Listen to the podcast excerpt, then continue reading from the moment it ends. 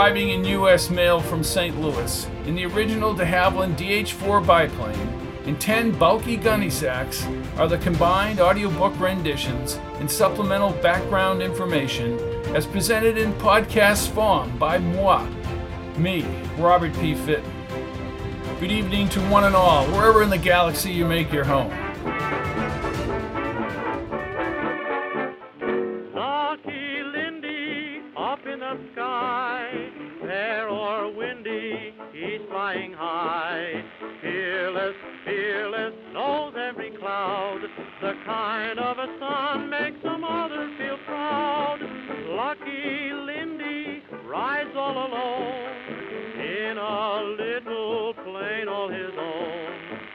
Lindy showed them the way, and he's the hero of them all.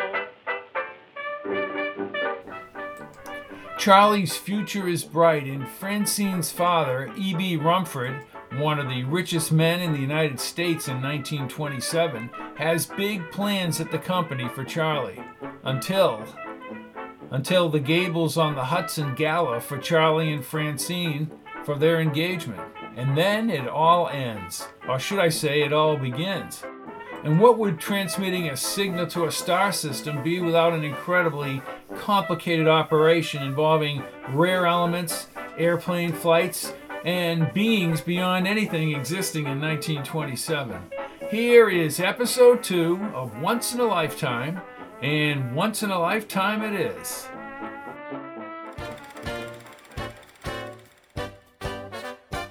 Once in a Lifetime. Chapter 6. As Jamal had predicted, Charles Lindbergh assumed a hero status in the eyes of the nation.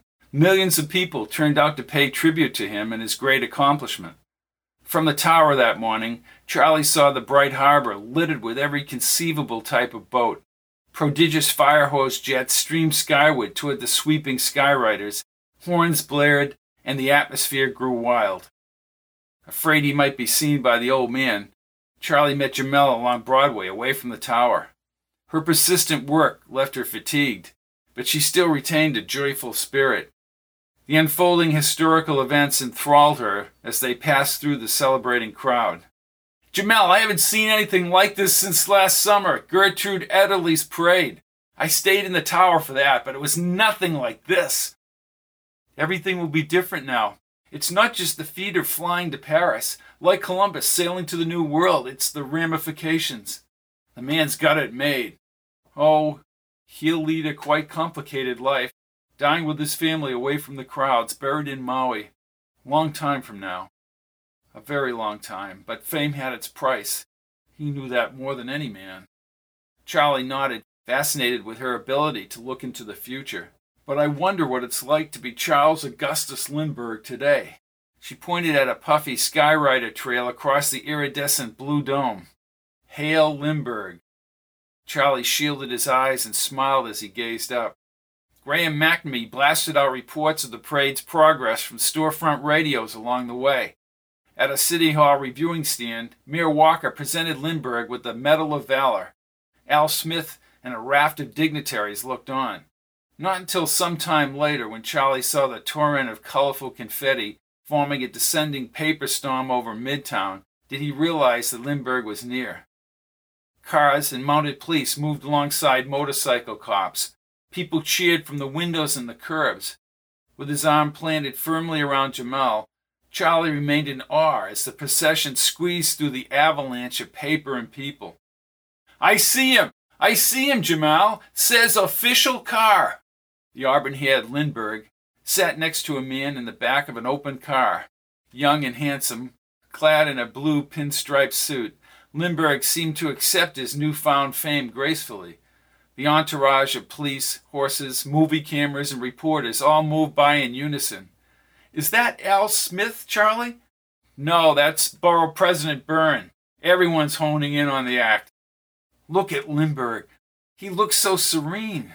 The moment, Charlie, capturing eternity right here. That's what it feels like to be Charles Lindbergh today. Inches from Charlie's face, her bright blue eyes had a beckoning quality he found hard to resist. He pulled her closer and kissed her. Something in her lips sent him spinning, and he hoisted her into the air. her tight face backlit against the azure sky.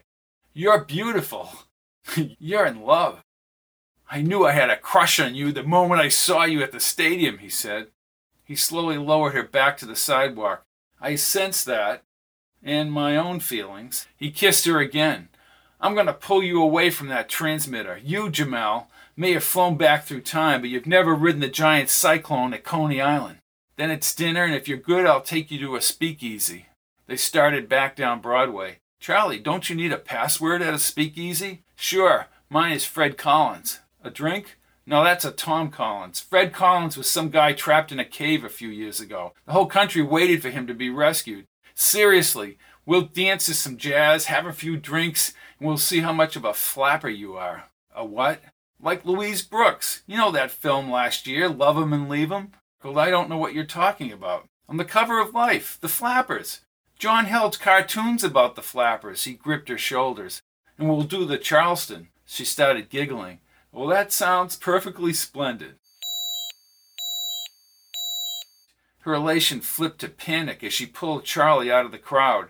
They ducked into a small market and she opened the case. Elf, Elf, what is it? Jamal, I am quite certain someone has broken through the continuum. Are you sure it's not a mistake? There are numerous readings sweeping across upstate New York. Is it the rarest ship, Hugus and Crispin? Unknown. Who are Hugus and Crispin? asked Charlie. My comrades and my friends. They went back in the first ship. We have to return to the flat right away. He could feel the tension in her smooth hand as they dashed down the sidewalk. Charlie had never been so edgy. He found a cab waiting amidst the crowd and they leaped inside. But maneuvering through the stragglers soon proved difficult. She pleaded for the driver to move faster. Panic overtook the voice of this self assured woman, always in control, and her body gyrated aimlessly. Finally, as they rolled forward, Jamal shook her head and blamed herself for not having completed the transmitter. The tires screeched through the alleys around her flat. Charlie quickly paid the fare as Jamal pushed open the door and sprinted back toward the brick building. He rushed after her, catching her at the freight elevator, and she said nothing. Her fists were crunched as they moved upward. Inside her apartment, an orange wisp brushed over the map's glowing white latitude and longitude lines, condensing into a pinpoint upstate. An enlarged portion of the screen appeared like an exaggerated piece of red and yellow tangled rope. There were crimson lines and changing equations he cannot begin to comprehend. I don't see the pattern, Elf. Charlie looked at the machine and then back to the map. The continuum was open, Jamal. A random sweep of particles now dissipated. No operational capacity is noted. Are you saying no one came through, Elf? An interesting question. I cannot fully assess the possibility at the present time. I am reviewing all variables. For hours, Jamal bounced between the consoles and the wall panels and tried to understand the validity of the readings, but as time passed, she only grew frustrated. Charlie made ham and rye sandwiches in the kitchen and perked some coffee on the stove. As afternoon dragged into night, and after long hours of discussions with Elf, she concluded the readings were indeed preliminary. Something might yet break through time. Not sure whether the first Rera ship containing Yugas and Crispin had come back in time, Jamal explained that the Aegis had appropriated the last ship. She sat under her transmitter, drank coffee from a chipped white cup, and explained the facts bluntly to Charlie. These powerful chameleons, the Aegis, would be coming back through time specifically to stop her on her first Rera ship. They were ruthless and clever in their pursuit, would try to kill her and destroy any chance of warning the Sagians about the future deadly Aegis attack. She shut down the panels, the wall projection, and the overhead lights. He took her hand and they walked into the other room. Once the inner door shut, she turned to him. No matter what happens to me, Charlie, you have to break it off with Francine. They faced each other in the low light. Yeah, but it's not that easy. Do you still love her? Charlie laughed. I never really loved her. I got sucked into the relationship. How will I die if I stay with her? Listen, one of the hardest things to accept is not knowing, especially when you're capable of knowing. I have to ask you to accept not knowing. She put her fingers against the window and the city's glow covered her slim face. Her vibrant eyes were tired, heavy with the responsibility she shouldered. She bit her lower lip. Are you okay? She nodded and crossed her arms as she tried to restrain her emotion. Sometimes I just don't think I'm going to be capable of handling all this. Charlie stepped toward the window, looped his arms around her, and gradually squeezed tighter. Her hands fell loose, creeping up his back as she buried her soft hair against his chest. He gently kissed her hair, still keeping his arms firmly planted around her slender frame. No matter what happened now within this bizarre scenario, he would stand by her and they would face the future together.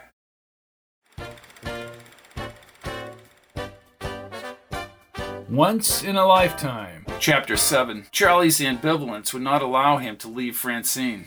Several times in July, he again implied the relationship should end, but with the social gala at the Gables on the Hudson only days away, he found himself stuck. She would not embarrass the old man and all of New York society. At his desk that week, the phone affixed to his ear and a lucky hanging out of his mouth, he saw the puffy haired Mrs. Davis trying to get his attention in the doorway. Charlie raised his finger and finished the phone call. Listen, we need the fishing rods in all the stores this week, bud. Not next week. We have it advertised. Any delay is going to create a bad feeling with myself and EB. He set down the phone, closed his eyes, and rubbed his temple as his head throbbed. Why did these people promise things they could not deliver? Charlie, said Mrs. Davis. Oh, I'm sorry, Mrs. Davis. I hate to be the one to tell you this, but EB wants to see you. What? Maybe Francine told the old man about the shaky relationship. He sprang from the chair and ground the cigarette into a glass ashtray. With great alacrity, he adjusted his tie, tucked in his shirt, and, and pushed his cufflinks back in place. He swiped his suit off the door hook and thanked Mrs. Davis as he went by. In the elevator, his hand shook. He ran a comb through his wispy blond hair and, with his handkerchief, dabbed the sweat beads off his high forehead. The old man knew. He had to know.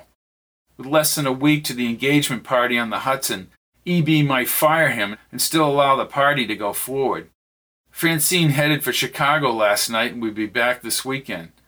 The elevator doors opened and he peeked into EB's suite. The upper area with walnut paneled walls, heavy marble inlaid, and imported wool rugs smelled important.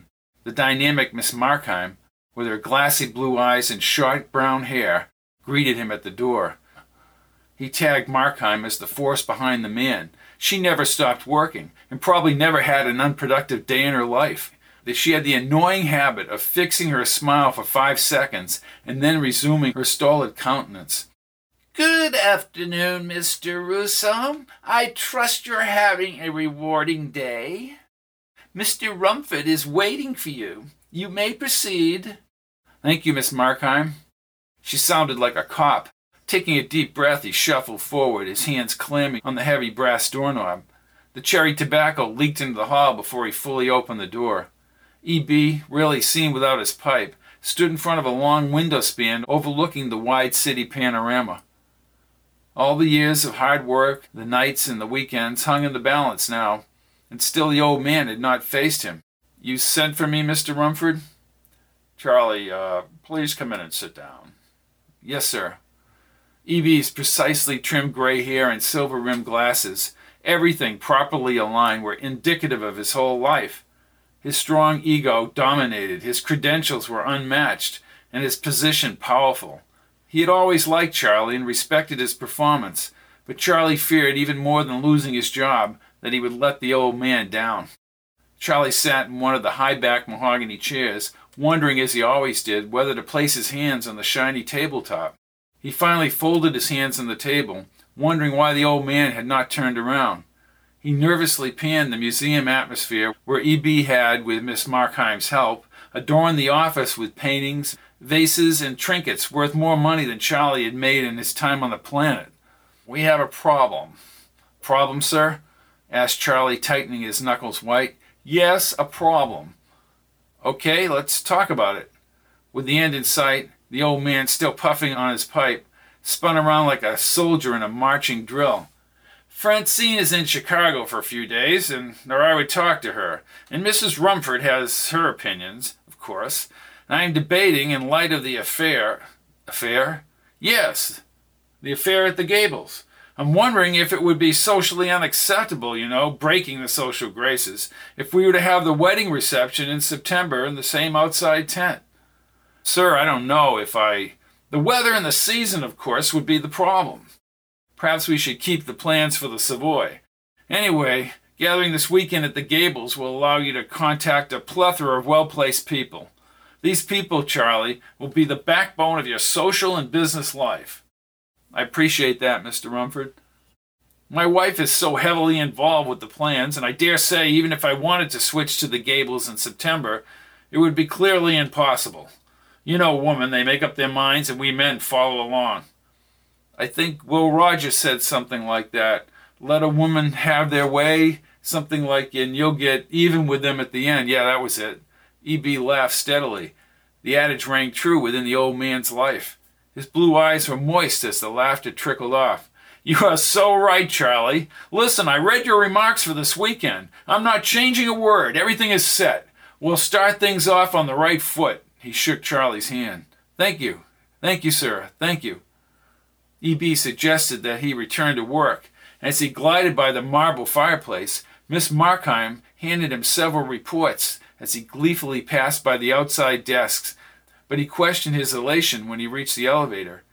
He had his job, but would face death in August if he did not end the relationship. The doors opened and Herbie raised his dark brows as he leaned against the paneled wall.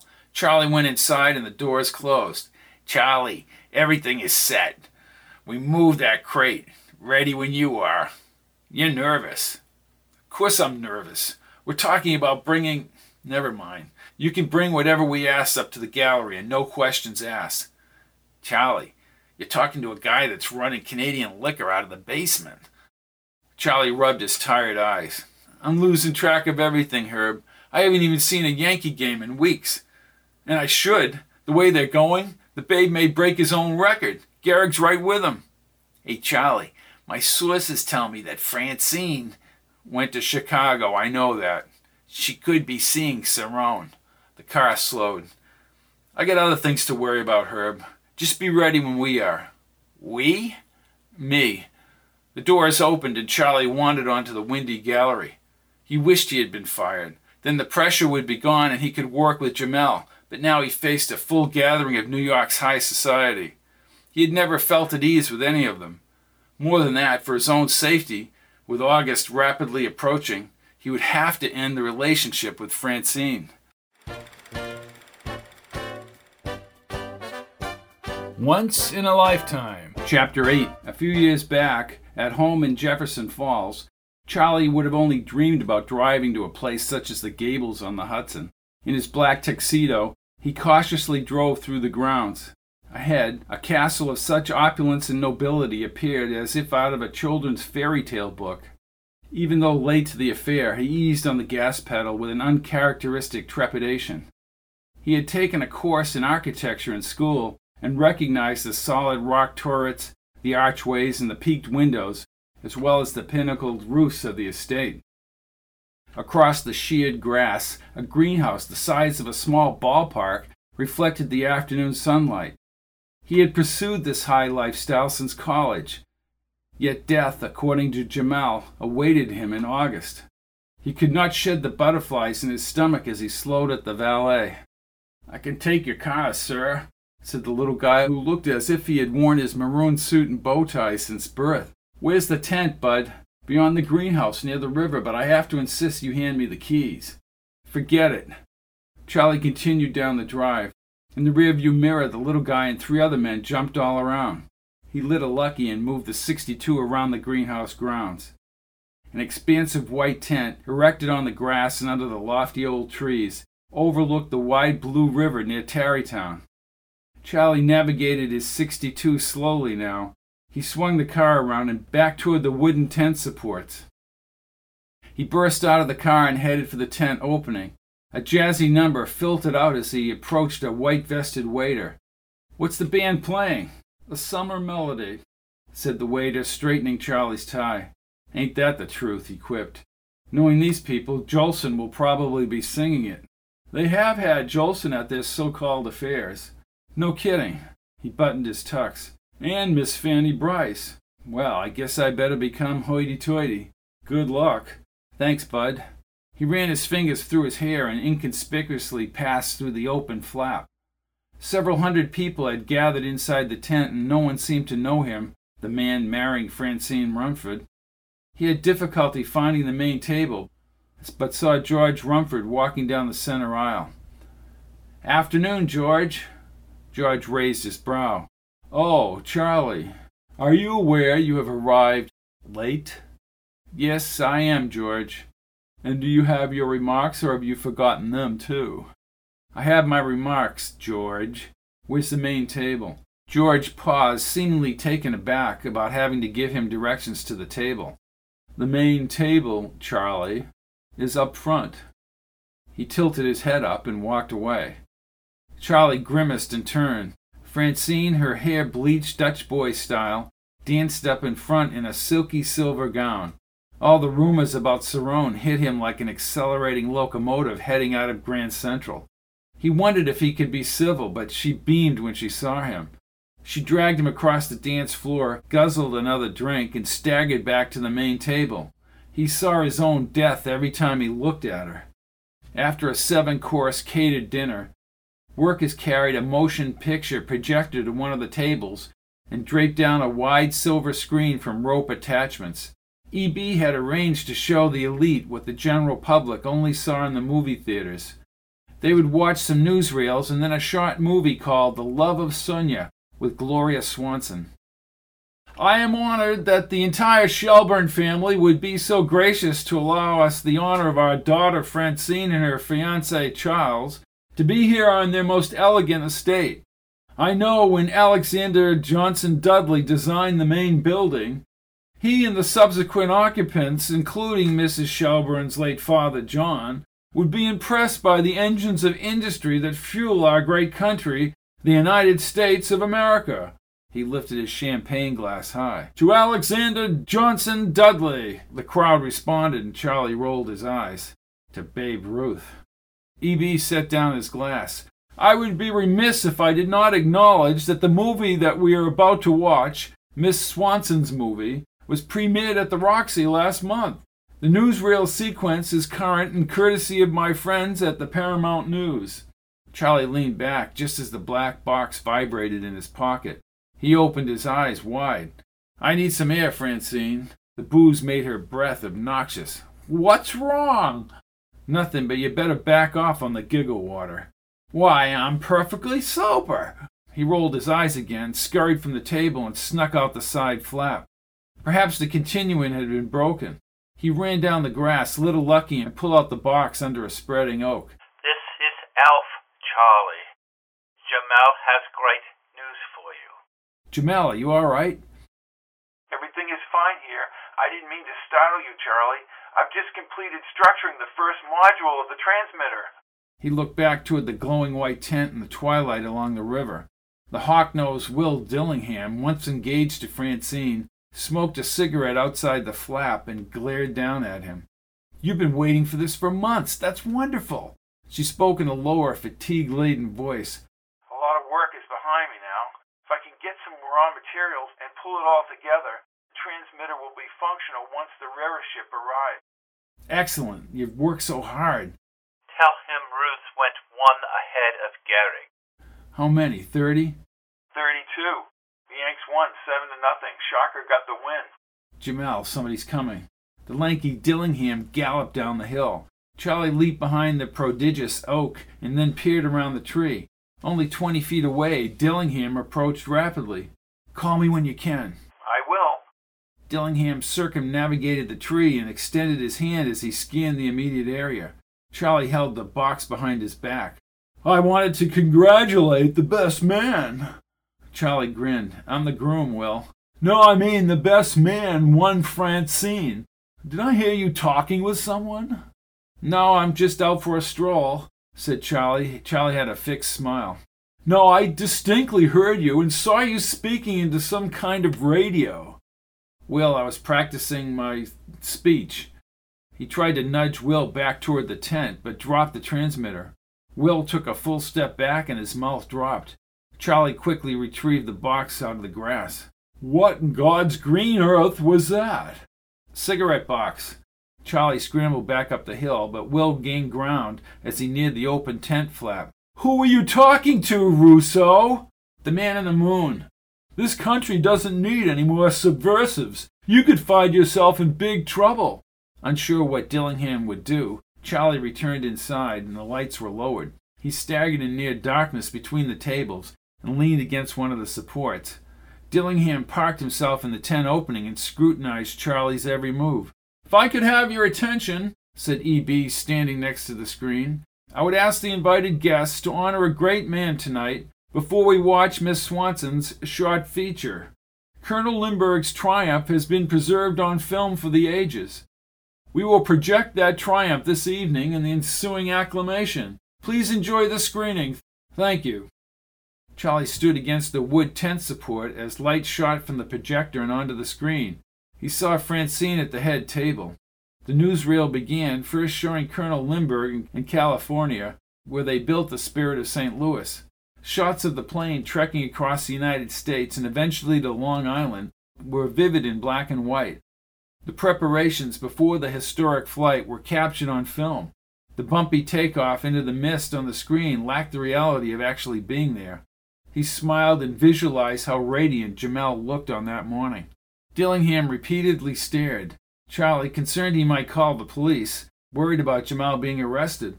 He smiled politely at Francine's former beau and looked back to the screen as Lindbergh moved through Washington, and a later sequence showed the New York harbor boats. Charlie only listened to the radio broadcast from City Hall, but now he saw Mayor Walker actually awarding a medal to Lindbergh. Dillingham had disappeared, but Francine approached in the low light as the New York parade began on the screen. Charlie, where have you been? Who, me? Will made some mention of you and some commotion outside. He's probably trying to stir up trouble. Charlie shrugged his shoulders, but he grew increasingly uncomfortable in his sweat saturated shirt. He removed his tux. Francine raised her brows and chided him out of the corner of her mouth. Oh, gosh, Charlie, put your tuxedo back on. I'm burning up. Good Lord, you are so ill mannered. Francine turned back to the screen as Lindbergh, in an open car, surrounded by a mounted police escort, sailed through a storm of ticker tape and confetti. The camera caught the densely packed crowd, but when Charlie saw himself with Jamal, he cringed.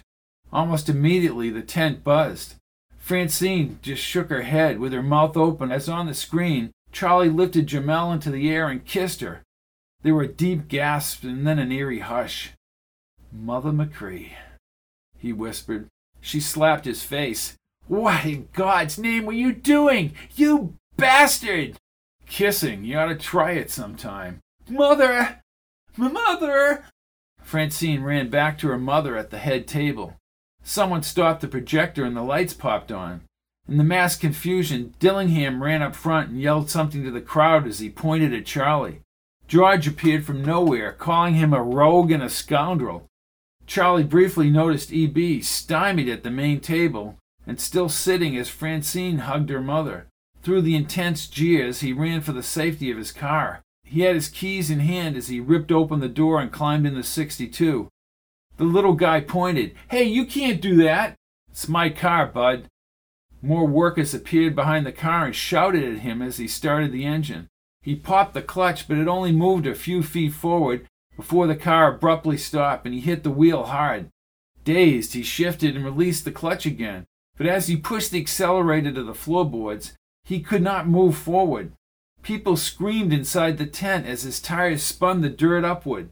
Something cracked loudly, and he went ahead a few feet, and people cried out. Then he pressed his lips and shifted. Charlie stopped the car and got out. Ahead, the broken support pole had toppled to the ground. He watched in astonishment as the portion of the tent fell inward. Then the sides of the huge tent bulged as the other poles folded in succession, and the mammoth canvas tent like a balloon slowly losing air, collapsed to the ground. Stunned, he leaped back in the car and accelerated over the grass itself. In the rear mirror, the once behemoth tent had vanished into the night. He passed the castle and whipped onto the main road, but he did not slow, according to his odometer, until he had reached a point twenty miles from the gables. The city glowed before him along the river. Even at this distance, the tower, dominating the skyline, beckoned him back as he got behind the wheel. His whole life would change now. EB would act swiftly and decisively, removing his effects from the tower. He felt oddly relieved. No more Francine, no more pressure about power and position. But with this new freedom came the loss of his potential in business and everything he had worked for to achieve since arriving from Ohio. Yet he grinned, little lucky, and laughed. What a way to end it all. Less than an hour later, he parked the car near the plaza and entered the tower's Broadway entrance. Herbie looked over from the lobby wall. Hey, Charlie, I'm sorry. They already cleaned out your desk. Word travels fast. It's all right if I go up top? Sure. They crossed the tiles to the elevator. Did you really knock over that tent, Charlie? Oh, yeah, he said, smiling. He turned to Herbie and squinted as he spread out his hands. The wood support pole was like an elastic and snapped. They all scattered like rats leaving a ship. No kidding. The Sheik of Araby, Charlie Russo, is no more. Leave that one for Valentino.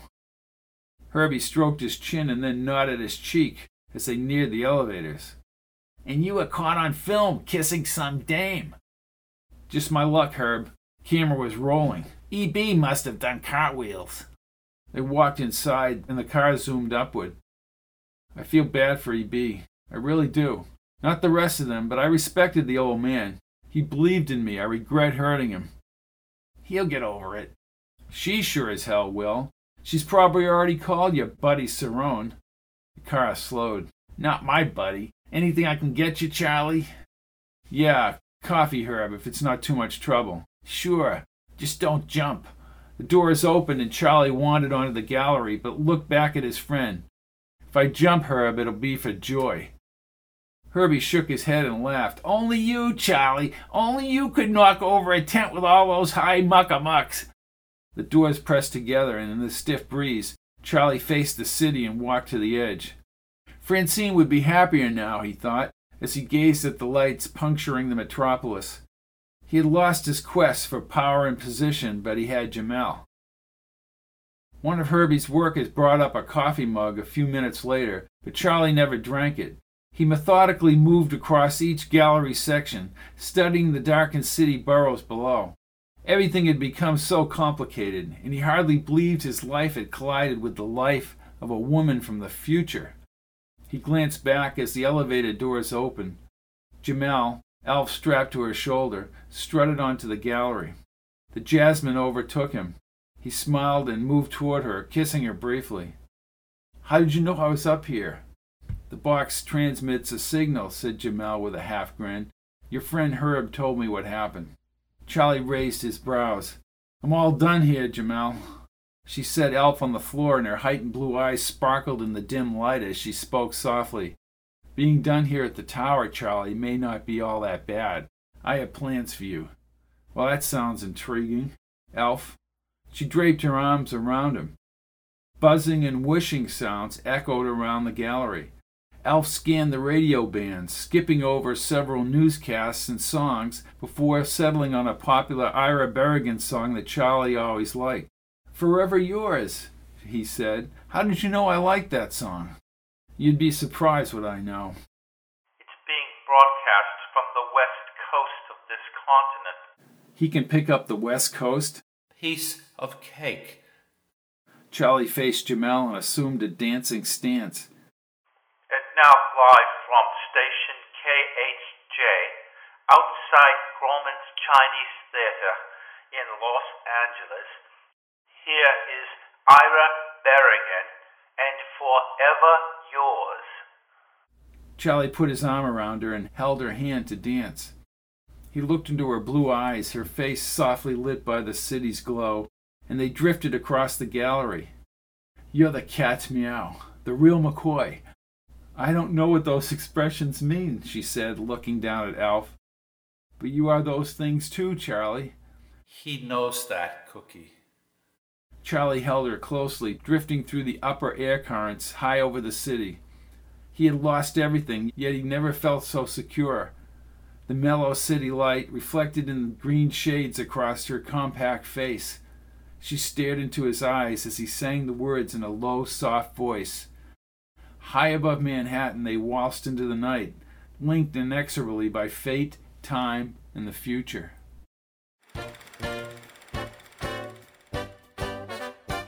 Once in a Lifetime, Chapter 9. Gifford covered the telephone receiver as the radio blasted from the back office. Perkins, turn that down. This is a Bureau of Investigation office, not a dance hall. The radio went dead silent. Thank you. Sounded like a dance hall. I thought you liked that radio, Giff. I love the radio. For 120 bucks, I love the radio. Freed Eisemann NR9 tabletop, all electric, needs no batteries. The radio with the magnifying tone. He chuckled. Listen, Sue, we're going to be working late again. I understand. That's why I got you the radio. Are the girls in bed? Yeah, they're asleep, Giff. Gifford sat behind his desk, balanced his elbows on the oak chair arms. He had pushed himself too much with all the anarchist activity out there, and he had neglected his family. Now he felt guilty. I'm sorry, Sue. Comes with the job. You've got vacation coming anyways if the department lets you take it. Gifford spread a stack of papers and checked the desk calendar for August. His two week vacation, circled a dozen times in various inks, seemed so far away. Sixteen days. About time. I haven't had any time off since. October 25th, 1925, you took the afternoon off and we went to lunch into Staten Island. Listen, Washington has told me that getting more people, that will diminish my responsibilities. Giff, you don't need to explain. Just be wide awake when you get home. Whenever that is, I'll be waiting. Gifford smiled as the line clicked. He set down the phone, still grinning, but as he looked up, the red headed Perkins smiled too. You weren't listening to my private conversation. Oh, no, Giff. No, I wasn't listening. Good, I didn't think so. I want to know about that raid in New Jersey. There's enough booze there to get half the state tanked. Screw the 19th Amendment, anyways. Gifford stood stretched and yawned. At least we weren't called in for that one. So tonight we're checking out that meeting in the Bronx? Ah, uh, you mean the Giants game, Giff? Perkins revealed a wide space between his teeth when he smiled.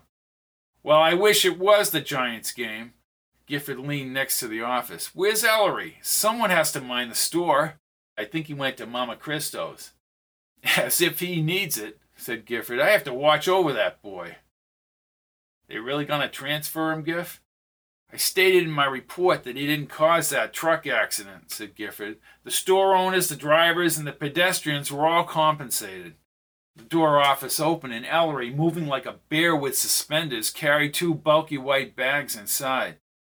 Smells like Coney Island in here, said Gifford. Ellery, we'll be going out. Ellery dumped the bags on the side desk. Have a good time. Can I use your Freed Eisemann? I don't care. Just answer the phone. Ellery dipped his hand into one of the bags. Don't you want to know where we're going? Huh? Where are we going, Perkins? The Bronx, Halberton Hall. Ellery plucked out four hot dogs and placed them across napkins on his desk. He applied liberal portions of mustard and relish without looking up. Have a good time, Giff. Gifford rolled his eyes and Perkins smiled from the doorway. And we're meeting that snob, that government lawyer, what, Doberman? Perkins backtracked and thumbed through the sheets of paper on Gifford's desk and ran his finger down the messages. No, uh, Dillingham, Will Dillingham. He does have credentials a mile long, including a reference from E.B. Rumford. The E.B. Rumford? I don't like uppity ups. Gifford walked around the desk and took his brown leather holster off the coat rack. Then he grabbed his suit jacket. Why does he want to see us? Something about an anarchist and a secret radio. Another wasted call. Gifford adjusted his tie and slicked back his hair in the mirror. No, Perkins, you can't think that way. These anarchists could be anywhere. You just never know. Look at Sacco and Vanzetti. The meeting at Halliburton Hall proved to be more of a convention of holy rollers than of anarchists. Perkins steered the sedan through the evening Bronx traffic as Gifford peered out the window near Yankee Stadium. I hate the Yankees. John McGraw hates the Yankees. I would too if I had McGraw's team, said Perkins. Remarks like that can get you transferred with Ellery to Timbuktu. See if you feel that way when Ruth breaks his own record. Gifford said nothing and continued to stare out the window. He might do it. Perkins took a left and pulled along a row of amber brick apartments. Dillingham wanted us to meet him at the city deli. Should be right up ahead. Well, we're out of his social circle, aren't we? A tall man dressed in a blue vested suit held a snap brim hat in front of the busy deli as an orange neon sign flashed above. Behind him, a polished long white roadster with not the slightest blemish on it reflected the light. If he was any more obvious, he looks like a real snut, too. Be nice to him, Giff. Where's the screwdriver that I use for puncturing tires? Because this guy looks like a real flat tire. You want me to get the screwdriver? Gifford waved him off and shook his head as Perkins parked about fifty yards away. Both men stepped onto the sidewalk. When Dillingham saw them, he turned and walked briskly with a maroon leather valise under his arm. Gifford knew word of the meeting would get back to Washington. Are you Mr. Gifford? Yeah, I'm Gifford. Will Dillingham. His silky smooth hand reflected his high hat attitude, as if meeting him were a great privilege. Gifford detected a sweet, sickening cologne. I appreciate the opportunity to convey certain information to you this evening. Even his voice reeked of vanity. You're probably asking yourself why I traveled out here. You don't like delis, Mr. Dillingham? asked Gifford, gazing at the deli. He could easily get a couple of roast beef for Perkins and himself right now. Dillingham's mouth curled downward as if he had eaten something rancid. Then he spoke in a low voice. I am in possession of information that can help you advance your career as well as keep in check the political fringes. Look, Dillingham, I'm not going to advance my career. Let's just see what you got. Are you aware of an individual named Charles Russo? Gifford shook his head and laughed.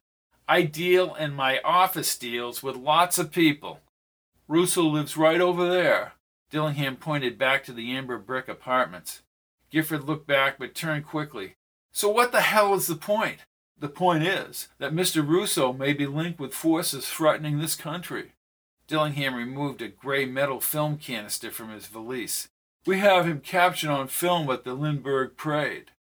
Tons of people saw the Lindbergh Parade, including myself and the people in my office. I don't know if I like your tone, Mr. Gifford. I have specific evidence against Charles Russo. Gifford folded his arms. Dillingham, get to the point. I personally observed Mr. Russo conversing with another party via a miniature radio, handheld and connected to no external power source. Gifford smiled and looked at Perkins. You say you observe this. I emphatically observe this. I believe, as Mr. Rumford does, that Russo has connections to groups threatening to tear down the fabric of our society. You find this device, Mr. Gifford, and you may uncover a vast organization. And he lives over there? asked Gifford, turning back to the apartments. Well, we will, of course, take this matter under advisement, and we can follow Russo. And follow the woman. What woman? At the parade, of course. She's involved in all this. Mr. Rumford's office is prepared a report on Mr. Russo, including his dastardly actions to Mr. Rumford's daughter. He handed the valise to Gifford. The leather smelled new. I'll give this matter the attention it deserves. Dillingham made the same sour expression with his thin lips. I hope you know whom you're dealing with, Mr. Gifford. He extended his hand to both men before he retreated down the sidewalk to his roadster. Gifford opened the leather valise as Perkins peered over his shoulders. Then the roadster's huge engine started. Thing must have twelve cylinders, Giff. Yeah, you're right, Perkins, but only half of them are firing.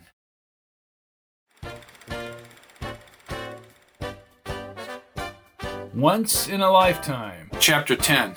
During the hot and grueling August days, Charlie's position at the tower had dissipated in his mind like a conjured up passing thought. Even old movies or newsreels seemed more real than his own life. He had difficulty finding work. The answer to employment inquiries always came like a Sunday punch from the old man. E.B. Rumford proved pervasive in his condemnation, ruining Charlie's reputation thoroughly and completely. Locating a similar job seemed impossible. Other problems of greater importance persisted. Jamal pushed herself emotionally and physically to the limit.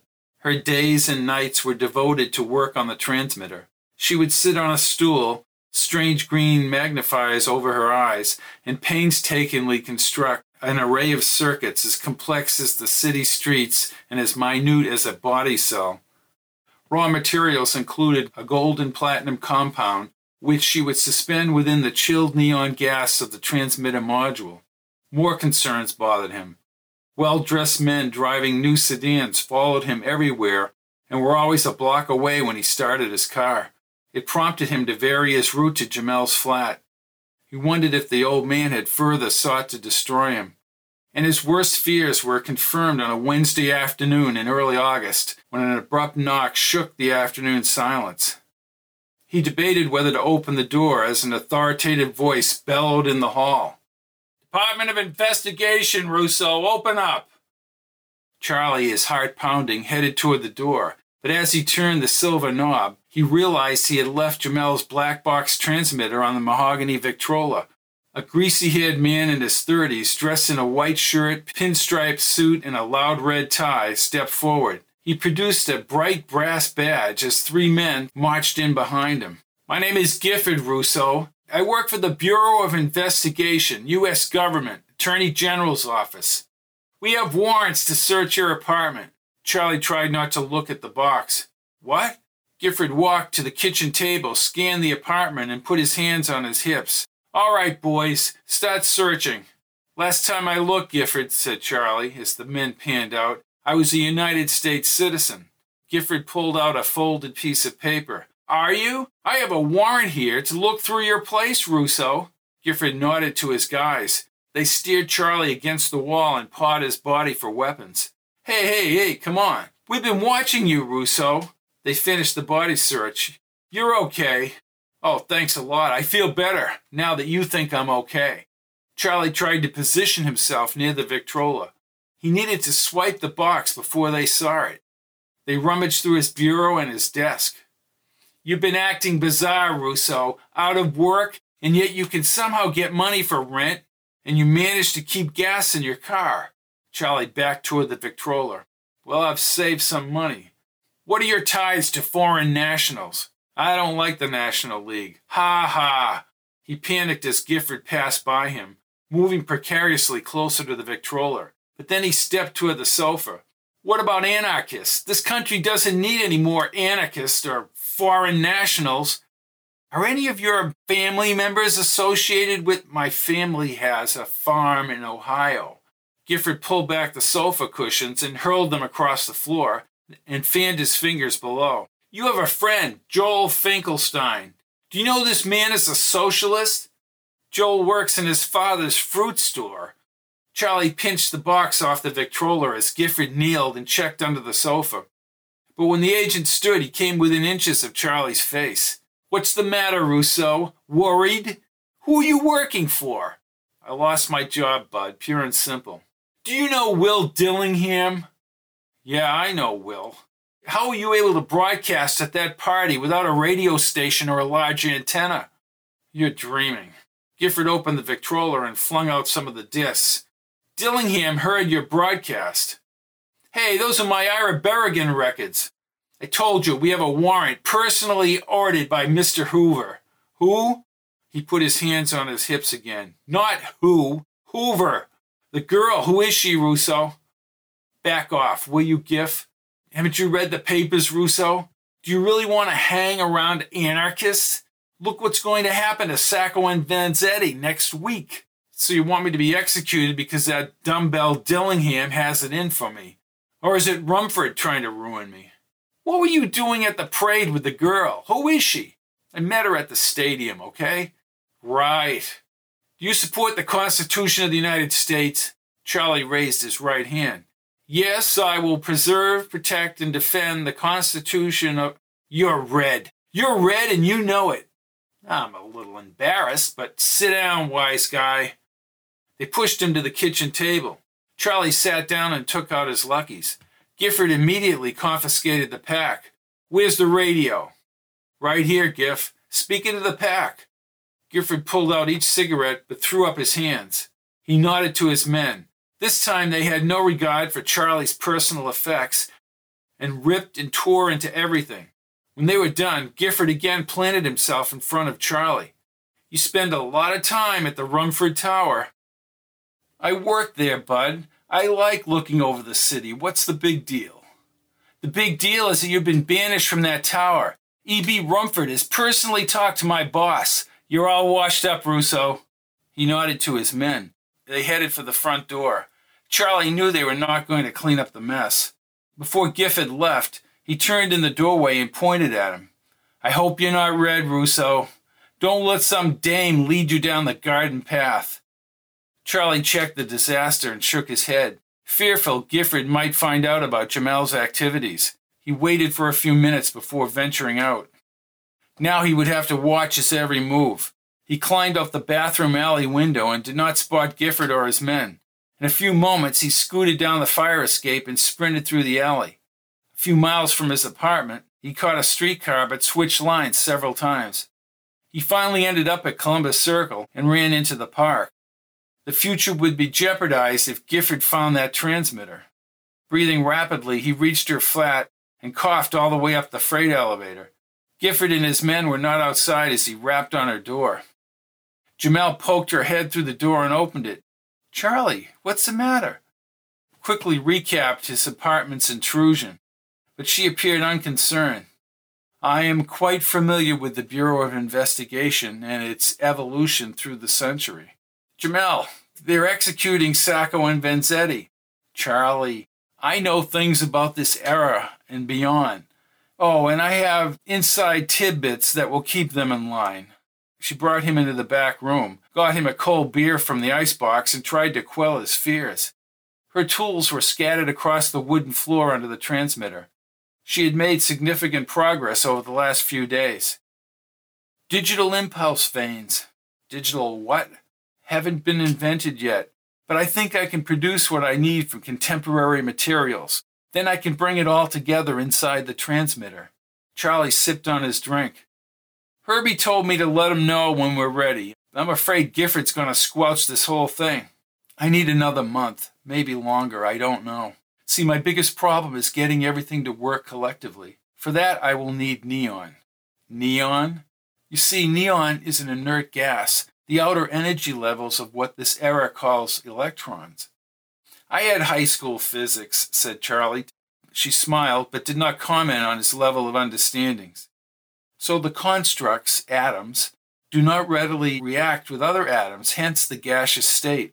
When the temperature falls, the thermal agitation dwindles and the atoms no longer rebound away. You don't see neon floating by on the street corner. The atmosphere contains only 0.0012% neon. Swell. Where do we find it? Chemical companies, universities, or the military. Now, once I utilize the electrical discharge in the neon with the other transmitter components, I can pulse the final transmission at a greater than light speed. Fortunately, the tower also has a great electrical capacity to handle all this. It's perfect. First, I need the neon.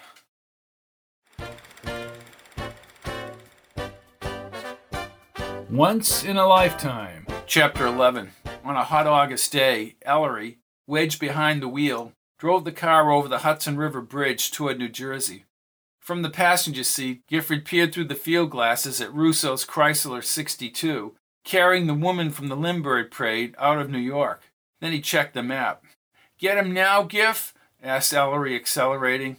Wow, let's see where they're going. Perkins, I want to know why we can't find out where that woman lives.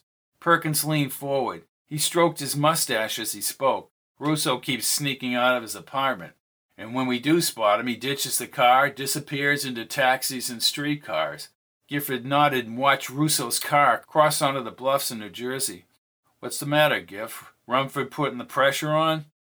No. Dillingham. He's got this vendetta against Russo. In my opinion, Russo is clean. I even like the guy. Ellery turned toward Gifford and talked to him as he drove. Yeah, but what about that secret radio, Giff? And what are they doing in New Jersey? The car veered toward the bridge rails. Gifford quickly grabbed the wheel. Cripes, Ellery, will you watch where you're going?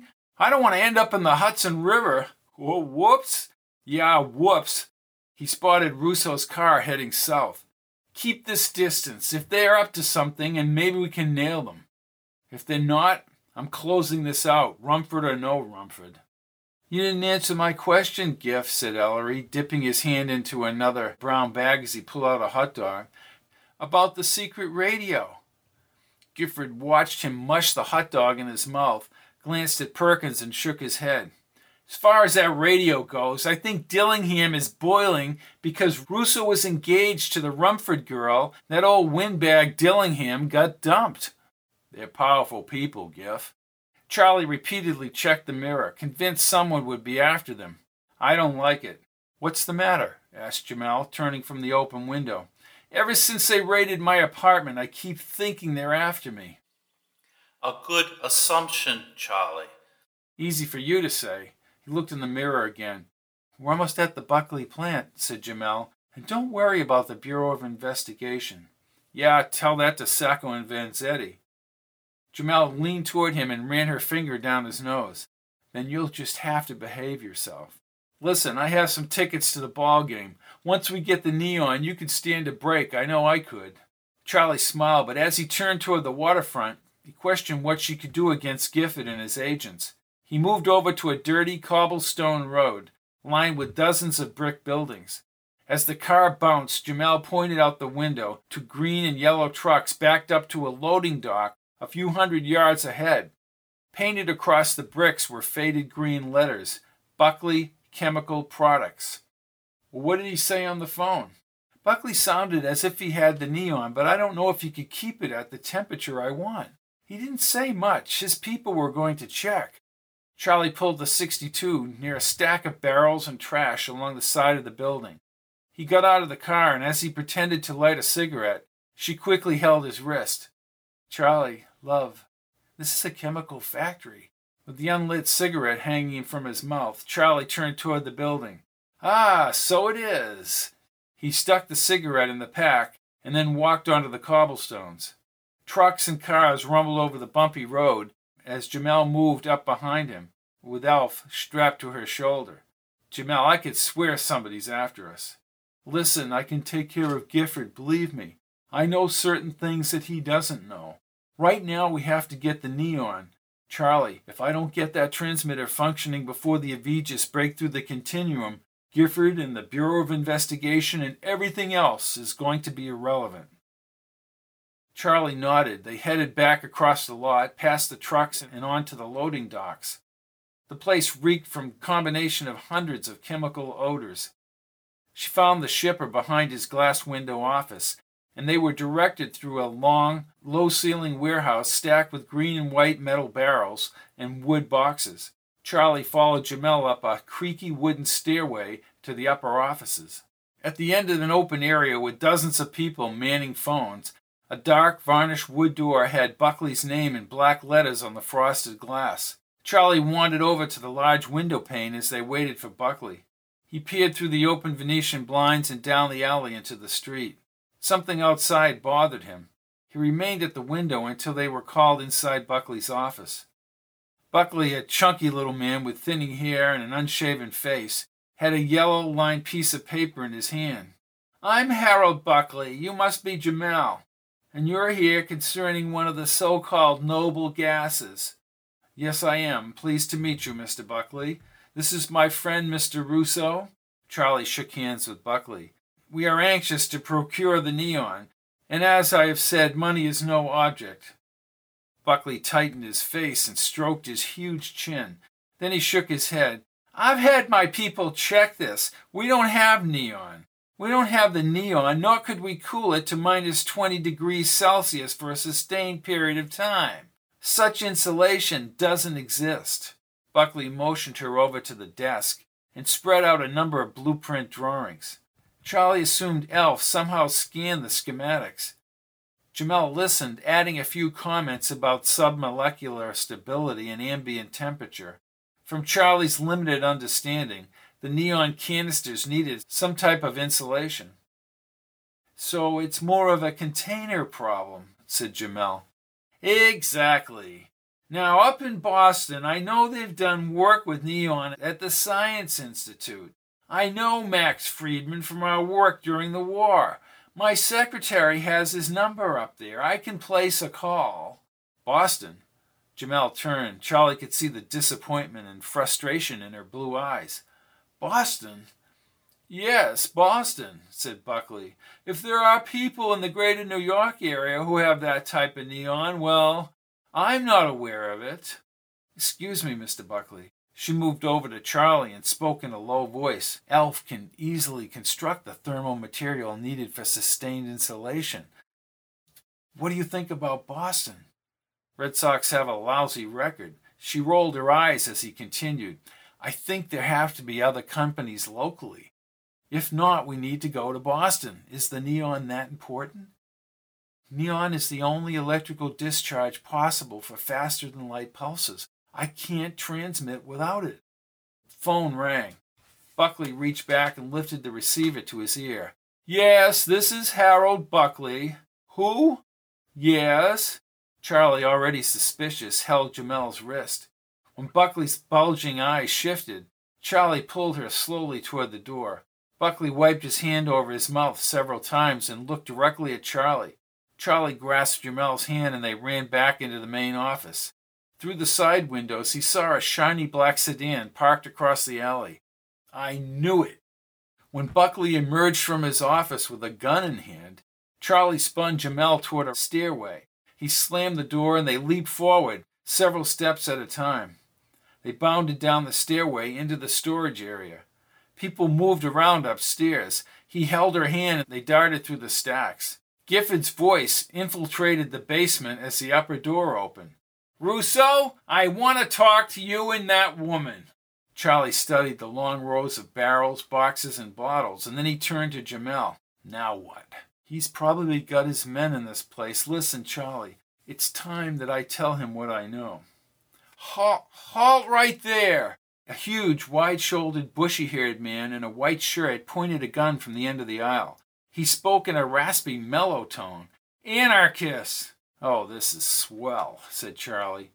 I may be speculating, Charlie, but I don't think they're going to be firing guns inside of a chemical plant. Ellery Padakis, Bureau of Investigation, you're under arrest. She pulled Charlie back and they ran between the stacks. I said you're under arrest.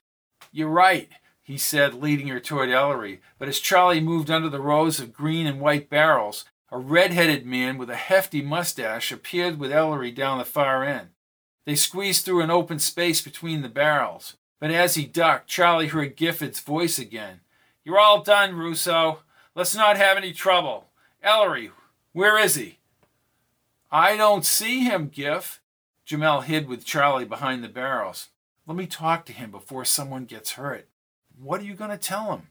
I have a piece of information that will protect us. Charlie stuck his head out the other side. Ellery stood like a palooka twenty feet down the aisle with his gun drawn. As Jamal tried to stop him, Charlie carefully rolled out a barrel and positioned it in the middle of the aisle. With both hands on the end, he quickly shoved it and it rolled over on the wooden floor. Ellery attempted to jump as the barrel spun rapidly and caught his feet. Charlie sprinted into the aisle just as Ellery lost his balance and the barrel toppled him over. His gun spun onto the floor, and Charlie scooped it up as he moved quickly. Charlie, let's find Gifford. Ellery, beached on the floor, looked up. Russo, don't you know you're under arrest? Ellery, I have your gun, replied Charlie. Oh, come on, get up. Charlie held the gun while he hoisted the large man to his feet. You can't get out of here. Giff will arrest you. You're going to help us. Let's go, said Charlie. Jamal held his arm. Charlie, let me talk to Gifford and put an end to this. I can pressure him with the things I know. He held Ellery's gun, but he turned back to her. Oh, tell me, I'll tell Giff. What things? I can't tell you. I don't want to change things any more than they've already been changed. Listen, Jamal, unless you're absolutely certain that you have the upper hand. She pressed her lips together. I'm not certain. I truly think they'll respond to what I know. Russo! Shouted Gifford a few miles over. Jamal, they're going to arrest us, and you can forget about transmitting anything. He looked at Ellery. Come on, Bud. We're all going for a little ride. Gifford ran into the outside alley. Fanning his gun, he glanced toward Perkins, facing the road. Perkins, what the hell are you doing? Where's Ellery? He's, uh, with Russo. Oh, good, he's got them. I never thought Ellery had it in him. Perkins pointed back to the street. No, Russo has him. What? Russo, holding a gun, forced Ellery into the 62, and the woman jumped inside. Russo got behind the wheel, the gun still aimed at Ellery, and the car started. Tell me this isn't happening, Perkins. How am I supposed to explain this? You don't. The 62 sped away down the cobblestone and disappeared around the next building. And what the hell were they doing asking for neon? Making explosives? asked Perkins. I don't know that. Get on the horn. Russo is in serious trouble now. What a bonehead move. Get his tag number out. I just hope he doesn't hurt Ellery. I enjoy bringing science fiction into an earlier time. In this way, we experience both ideas and highlight both the science fiction and the marked change of another era. But all this means nothing without an adventure. An adventure they will in the early airplanes and procuring material for Jamal's transmitter. And with the adventure comes the overriding moral purpose, albeit far away in the future. A noble adventure. Before I head out, a word about Elf. Having Charlie experienced an encased operating system more advanced than the computer's 90 years hence demonstrates the limitations of the 1920s as well as the possibilities for the future.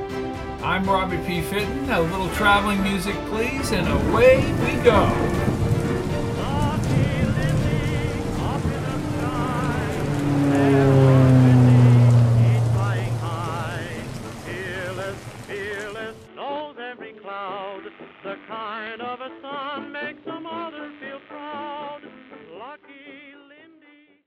All of my books are available in paperback, Kindle, and audio at www.fittonbooks.com, or you can look at the list of audiobooks separately at pizzazz-pizzazz.com.